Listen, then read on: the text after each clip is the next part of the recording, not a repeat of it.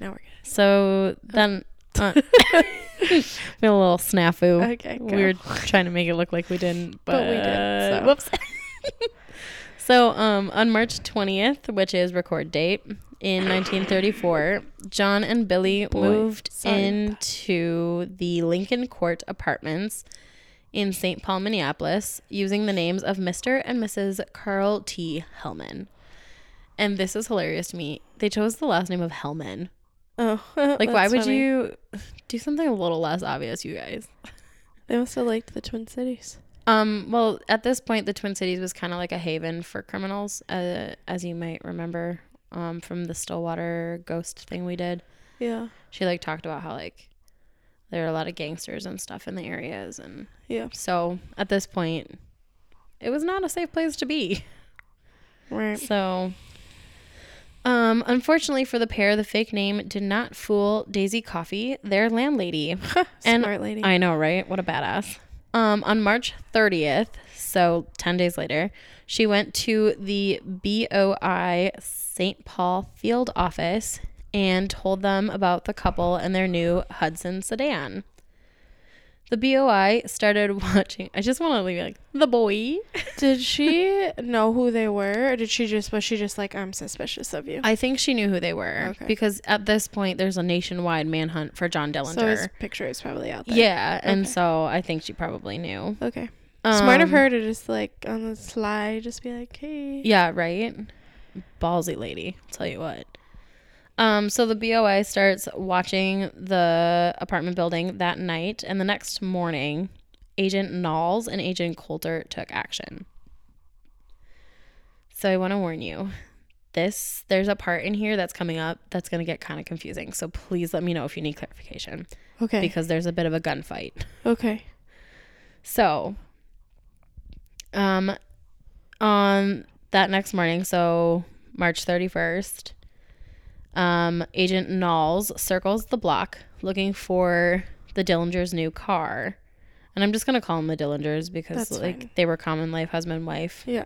So, um, but he couldn't find anything, so he parked on Lincoln Avenue near Lexington and remained in the car while watching Agent Coulter and St. Paul Police Detective Henry Cummings enter the building. Can I uh, time out real quick? Yes, Did you look up these streets? I was going to, but then I just figured I would do it and post them later. Okay, I was just curious if they're still the same So- street names. These buildings aren't standing anymore. There's only one I think that's still standing. Okay. Um, and I don't actually name that because I was like, this is getting kind of long. So, um, Unpause. Keep yeah, sorry. So, okay. Enters the Uh, building. Yes. While they are inside, Homer Van Meter, um, that that old friend, um, pulls up and parks on the north side of the building. He is in like a like a green Ford, I think. And He's part of the gang. yes. Okay. So, um, before Homer gets up to the apartment, Detective Cummings and Agent Coulter go up to John and Billy's apartment door and they knock. Billy answers the door, opening it only about two or three inches. She informs them that she's not dressed and asks them to come back later. They tell her that they'll wait. While they're waiting, Homer comes into the hallway and asks Agent Coulter if his name is Johnson. When Coulter says it isn't, Homer goes to the stairs to leave. As he's starting down the stairs, Agent Coulter asks Homer what his name is, and Homer just responds with, I'm a soap salesman, end quote. Which Okay. is hilarious. Believable. Yes. Um, and then Coulter asks where Homer's samples are, and Homer says that they're in his car. They then ask for his ID, which he says he doesn't have. And, and then he kind of like continues down the stairs. Agent Coulter waits about 30 seconds before following Homer down the stairs. When he reaches the ground floor, Homer open fires, opens fire on him. Coulter runs outside with Homer chasing him, but instead of following the agent outside, Homer runs back inside. Uh oh. Okay, so right now we have our two BOI agents outside the building, one detective inside the building. John Dillinger and Billy are in their apartment, and Homer is on the first floor of the building. Okay. Okay. So there's one sitting in a car outside and one that just ran outside from Yes. the inside. Yes. Okay. So at that point, um, Agent Knowles points out the Ford that Homer had pulled up in, and Coulter shoots out one of the tires to disable it, and then waits with the car while Knowles runs to the corner drugstore for a phone to call the BOI. Oh, jeez. So he calls the St. Paul office, but can't get through because the both of the lines were busy. Oh, God. Can you imagine like how much this would have changed if he'd been able to get it through to the Well, I don't know what happens, so like I'm sure, yeah. how different things could have been. Um, Homer was able to escape by hopping onto a passing coal truck. What? Yeah, so like there's like a truck that was just like driving through the area and he just like hopped on and Like a- hit um, himself Okay. because they use like coal for furnaces and stuff. So I'm assuming um he ran back inside, but he didn't do anything back inside. He, he just ran back outside and got on a coal truck and It ran away. it sounds like he was like, okay, well, there's this guy is here, so like there was two guys upstairs and there's probably another guy outside, and I don't have the manpower or the firepower to get past two of them, so I'm gonna run back inside where I know it's safer right now, and then Come up with a plan. yeah, Okay. that's kind of what it feels like to me. Um. Okay. So Billy and John were still in the apartment while the little firefight was going on downstairs, and when the two hear Homer start shooting, John opens fire on the on the door of the apartment with a Thompson submachine gun. Detective Cummings dives out of the way, and when John comes into the hallway, he continues to fire off another round of shots. That Detective Cummings returns with his revolver, but he quickly runs out of any ammunition. I think he had like eight shots. Oh God. With one of his shots, he actually does hit John Dillinger in the left calf, but does not have the man or firepower to keep John and Billy pinned down. So he takes off after Homer and Agent Coulter downstairs. So he doesn't die. No, he survived. So And John he- Dillinger just like a it- really shitty shot? I don't know. Maybe he didn't know how many people were out there, so he was just letting it fly and just like didn't. And Interesting. yeah, I was shocked Okay. because he hits John Dillinger, but John Dillinger with the submachine gun does not hit him. I'm happy. I really thought that was gonna I- turn out way worse. I know, right? So did I. I was shocked. So, um, John and Billy go out the back door and they escape in their car and go to Eddie Green's apartment in Minneapolis. John is later treated by a shady doctor friend of Green's. Um, and the the building that they go to for him to be treated is the one that's still standing. It's like a Masonic something or other. I don't, okay, I don't yeah. remember what it. It was called like Masonic something something Okay. building. Yeah. I don't know. Um, and then while John is actually being treated by this doctor, he has to stay at, at the place that he's at for like four days. And um, Eddie goes to visit him one day and then is killed on his way home by St. Paul's BOI agents. So One down. yeah, another one, another one gone. Um, on April 22nd, John has another close call with BOI agents in a small vacation lodge um, called Little Bohemia, which is located near present day Manitowish Waters, Wisconsin. I was gonna say he needs to get out of Minnesota. Yeah, he did. Um, the BOI agents arrive and see a car with three men inside. When the car starts to drive off, agents demand for them to stop. When they don't, the agents open fire. It is unclear who was in that car. If they were part of John's or crew, if they were just other guests. Unfortunately, um, the driver was killed in that incident, but I I don't know who the driver was. My thoughts are, if we don't know who it was, probably Not a gangster. gangster. That was my feeling too. Um, and then Dillinger was not in the car. He and members of his gang opened fire from an upstairs window in the resort. While agents are taking cover, Dillinger and his men go out through another back door and escape. These poor people at this place are probably just enjoying their little vacation. All of a sudden, Pop, pop, pop. They're like, oh shit. yeah. Yeah. Um, so Billy and John then go back to Mooresville, which is where his dad still lives, um, with his stepmom and half brother named like Hubert, I think. Um, some stuff happened there, but it wasn't really like super exciting or like and this was getting long, so I just kind of was like, you know what, they go back home, they visit family. Um, but this is when um Billy and John get separated. Oh.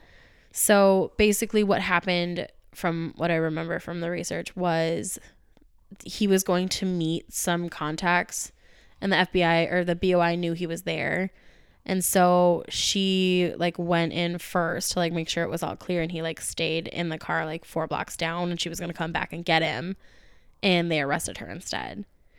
And then they were like, "Where is he?" And she's like, "Uh." Okay. So, unfortunately, the two never see each other again, Oh, which is pretty sad because it seems like they were very very in love with one another. yeah. Well, that's what you get when you're a criminal. That you're not wrong. Um so then in late May of 1934, both John Dillinger and Homer um Van whatever uh both get some really s- like shady plastic surgery done in some random house by some shady doctors. To change his like appearance. But it's weird because they don't like completely change their appearances. It's more like almost cosmetic.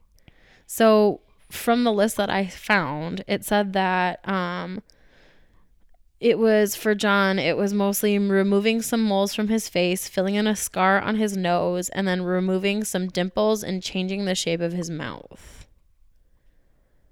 Okay. So none of those things would really completely alter your appearance to make you look that different. Right. Um, and then another procedure they had done was to remove their um, fingerprints, Oh. which sounded really horrific. And actually, John Dillinger almost died during the procedure. What do they do? They overdosed him on one of the like medications to like knock him out, Oh, and he stopped shit. breathing. And so one of the shady doctors like used some forceps and like pulled his tongue out and then jabbed his elbows into John Dillinger's um, chest and forced him to breathe and he like sucked in a breath of air and like survived. No. Yeah. This is why we don't get surgeries done by shady doctors. Do you know how what like? I would think you could just like burn your fingertips and It was like a chemical thing. okay. And it sounded like they like peeled back the skin Ugh. and it, yeah, it sounded Okay. really pretty gross. Next. Um, in July of 1934, John had disappeared. The BOI Again? the BOI had no idea where he was for a hot minute. Um, this time he was in Chicago. Good lucky for them. I don't think he'll stay quiet for long. Um, he was living there going by the name of Jimmy Lawrence, um, who he was th- with the background of a criminal, a petty criminal from Wisconsin. And actually, one of the articles I read said that he really enjoyed living there because he actually got like a real job. Oh. He was like a clerk at some company, and like I don't know if it was like to scam or something, but he enjoyed living pretty anonymously there for a while Okay.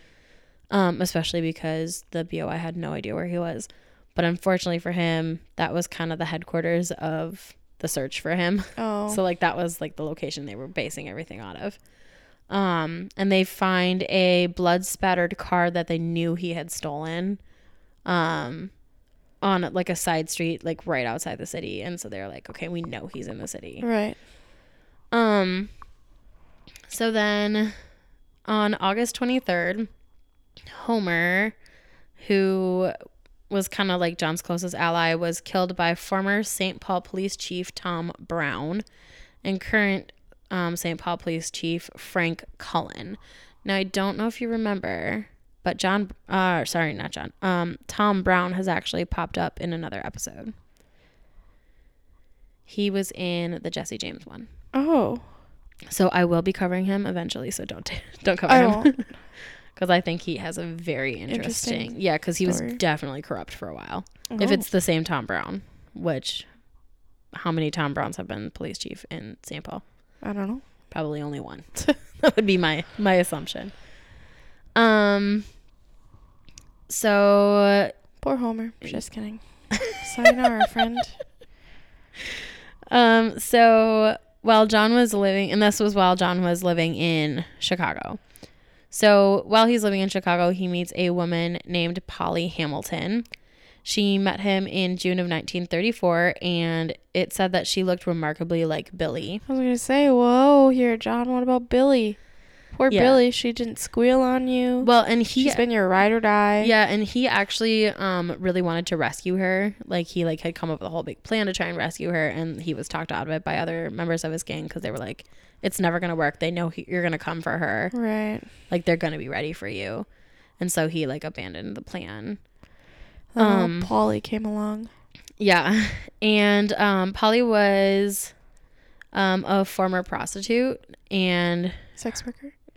Yes, sorry, thank you. Um, it said prostitute in my I know. source. Yeah, yeah. I'm so sorry, you guys. Um, and so like she had this really shady friend who was a, a madam at that brothel that she had been working at named Anna. So Anna contacts the BOI Oh, because Anna was a Romanian immigrant and she had been threatened with deportation due to, quote, low moral character, end quote, and offered BOI agents information on where John Dillinger was in exchange for not being deported. I mean, save yourself, girl. Guess what? Didn't work. They still What? deported her later. You're kidding. Nope. They were like, Oh. yeah, we won't deport you. We promise. Wink, wink, wink, wink, wink. And then, like, three years later, they deported her back to Romania. boo. Well, that's what you get for being a betrayer, I guess.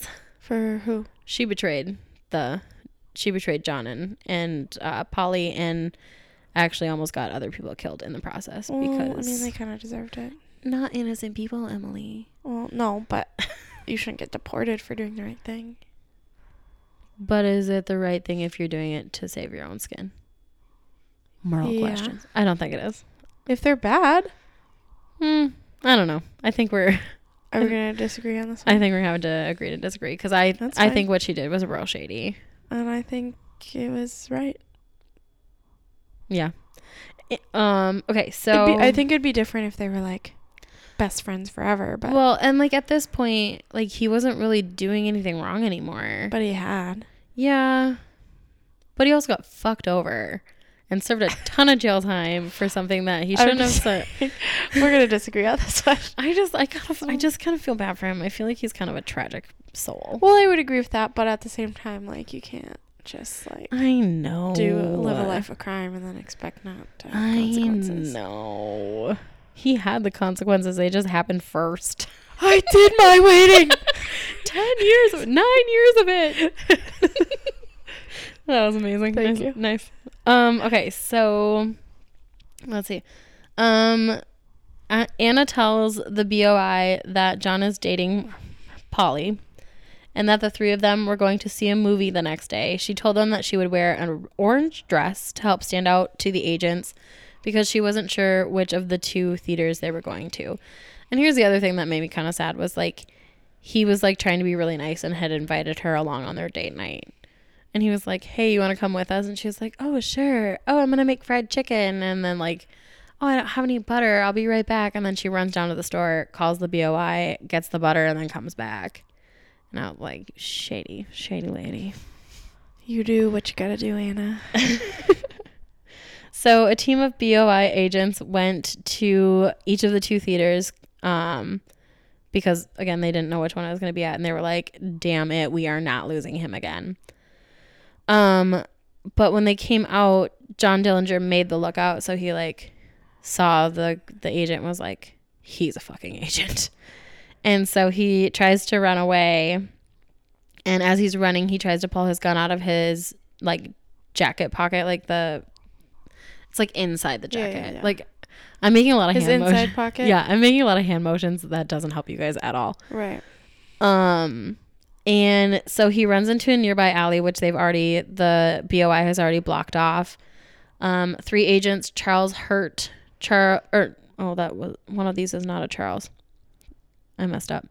So three agents Hurt, Winstead and Hollis follow him into the alleyway and they shoot John four times. Two bullets graze him, one caused a superficial wound on his right side, and the fatal bullet entered through the back of his neck, severed his spinal cord, went through his brain, and exited just under his right eye. Ugh. Yeah, you're welcome. I read it, so you had to hear it. um, John Dillinger was pronounced dead at um, the hospital because they did call an ambulance for him because they were like, well, we don't know if he's gonna survive or not because he lived for a little bit.